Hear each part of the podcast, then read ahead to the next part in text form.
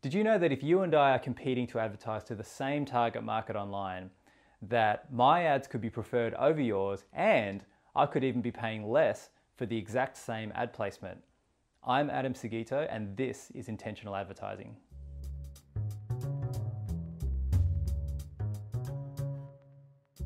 What's the difference between advertising online versus offline? Of course, there are many differences. Online being digital, offline being radio, TV, billboards, print. But apart from the physicality of the media itself, there's actually one fundamental difference that changes how you do anything online versus any activity you may be doing offline. And that is this. When you're advertising offline, there are really only two parties involved the advertiser and the consumer. But when you're advertising online, there are three parties involved the advertiser, the consumer, and the platform.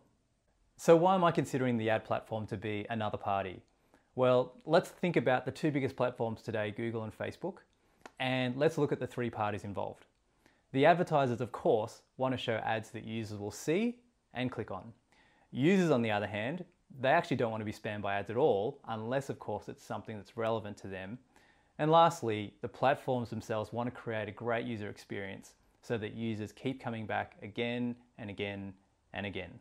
To balance these tensions, the ad platforms use an algorithm that measures each and every interaction with your ad and even non interactions. And this algorithm has an enormous say over one, whether your ads are even going to be shown, and two, how much you're going to pay for those ads. This is very different to offline advertising where your advertising rates are negotiated and locked in weeks, months, maybe even a year in advance, regardless of how well consumers respond or don't respond to your ads. Now that we know we're in a three way relationship, we're no longer only sending messages to the consumer, but we're now having to work with the ad platforms to keep them happy. So, at the heart of every platform's algorithm is a mechanism called the ad auction. So, every single time an ad can be shown, so for example, let's think about if you're typing something into search or if you're scrolling through your feed and an ad unit's just about to appear, in that split second, an ad auction is held, an advertiser is found, and their ad is shown. You're already familiar with auctions in the real world. You may have seen an auction on the news, let's say a, uh, a Sotheby's art auction, um, or you might have even purchased your own home at auction. Most auctions, including real estate, are fairly straightforward because finding a winner is pretty simple. The highest bidder wins. On the other hand, the ad auctions that are held online are very different to this because the highest bidder does not necessarily win. Why is this the case? Well, if you think about it, if the highest bidder always won the ad auction, then the ad platforms would have no choice but to show the ads of the richest, spammiest advertisers all the time, which would therefore basically create a really bad user experience and users would probably leave the platform. The ad platforms solved this dilemma by introducing what is essentially a relevancy rating or score for all advertisers who are entering into the ad auction. So now, when an algorithm is trying to determine the winner of an ad auction, it's less concerned with who the highest bidder is and more concerned with who is the most relevant bidder.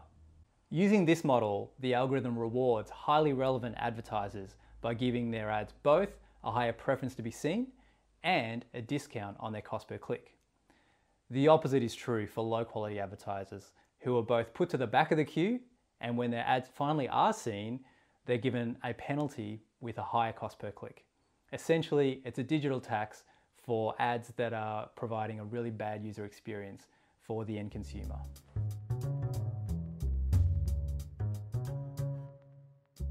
So if we're getting judged by the algorithms according to relevance, first of all, how do we find out what our score is? And secondly, what can we do to influence that score? Let's take the two biggest platforms as an example. Both Google and Facebook have a relevancy rating, but they just call it different names. Google calls theirs quality score, while Facebook calls theirs relevance score. Relevance is measured in different ways by the different platforms, but the core essence of what it is they're trying to measure is pretty much the same.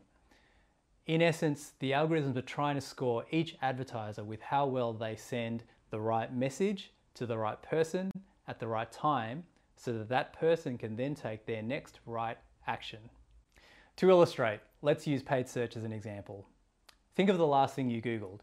It may have even been moments ago. What just happened? Well, step one is that you typed in something into the search engine. Step number two, Google then ran an ad auction to find all the advertisers who were interested in keywords related to your search query. Step number three, the top three ads that were related to the keywords of those advertisers is then shown on the results page just above the organic results. And step number four, if you clicked on an ad, hopefully you were taken to a landing page that was completely relevant to the original search query that you just typed in. When things are working well, all four of these elements pretty much should be in alignment. We like to call this a direct or a clean line of sight.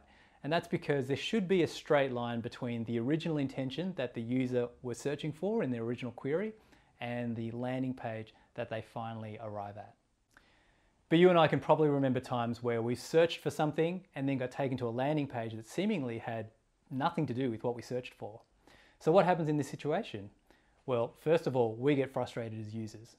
But then what we do is we hit the back button, we search again, and hopefully the next query that comes up is something that we're interested in. Now, all the while this is happening, the algorithms are monitoring this kind of behavior that we're searching for something, seeing an ad, clicking it, then hitting back because we're not satisfied with what we first searched for. Now, if this happens enough times, the algorithm can recognize that there's probably a problem with this search query or the line of sight between the search query and the ad that's being shown. We would call this a broken line of sight. And so in such cases, um, this is a bad user experience for the user and the algorithm then marks down the advertiser with a lower quality score. A similar principle is used for display and video-based advertising, whether that be for Facebook or for Instagram or for YouTube or any other display platform.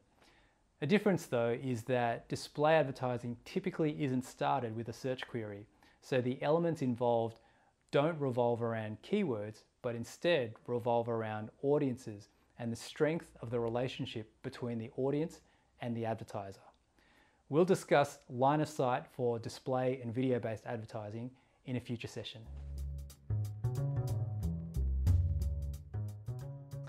In this video, we've now learned that when advertising online, firstly, you're in a three-way relationship between the advertiser, the user, and the ad platform. Secondly, the ad platforms use an algorithm to incentivize good user experiences. The algorithm rewards relevant advertisers with both preferential treatment and a discount on their click costs compared to bad advertisers. And thirdly, we've learned that the level of discount or the level of tax that you pay as an advertiser is based on your quality score or relevance score. This is a measure of how clean or how direct your line of sight is that you're providing to consumers. And ultimately, this ties back to the good user experience that hopefully you're providing for the ad platforms. In short, this is how it's possible for my ads to be seen more prominently than your ads and that I could even be paying less for the privilege even if I'm targeting the same target market and the same ad placement as you. So your homework for this class is to go inside your ad accounts and have a look at your relevancy ratings.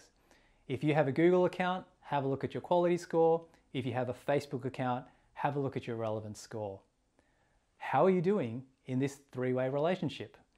What do the algorithms think of you as an advertiser? Do they class you as a good, as an average, or as a bad advertiser? Finally, if you're interested in unpacking the ad auction in just a little bit more detail than we can cover here, I'd highly recommend you watching a video by Google's chief economist, Hal Varian. He put out a video called The Introduction to the Ad Auction, and it's one of the all-time classics of pay-per-click advertising. I'll include a link in the show notes. Hi, I'm Adam Seguido. Thanks for watching this video. Do you feel that if your advertising stayed the way it is, that your best days are ahead? Are you going to just watch as the market keeps eating into your margins without putting up a fight? If you're here to learn, click on that subscribe button to get more video content from the team. But if it's time to take action, click on the link in the description box below and get in touch with the team at Intentional. We're here to help you convert potential.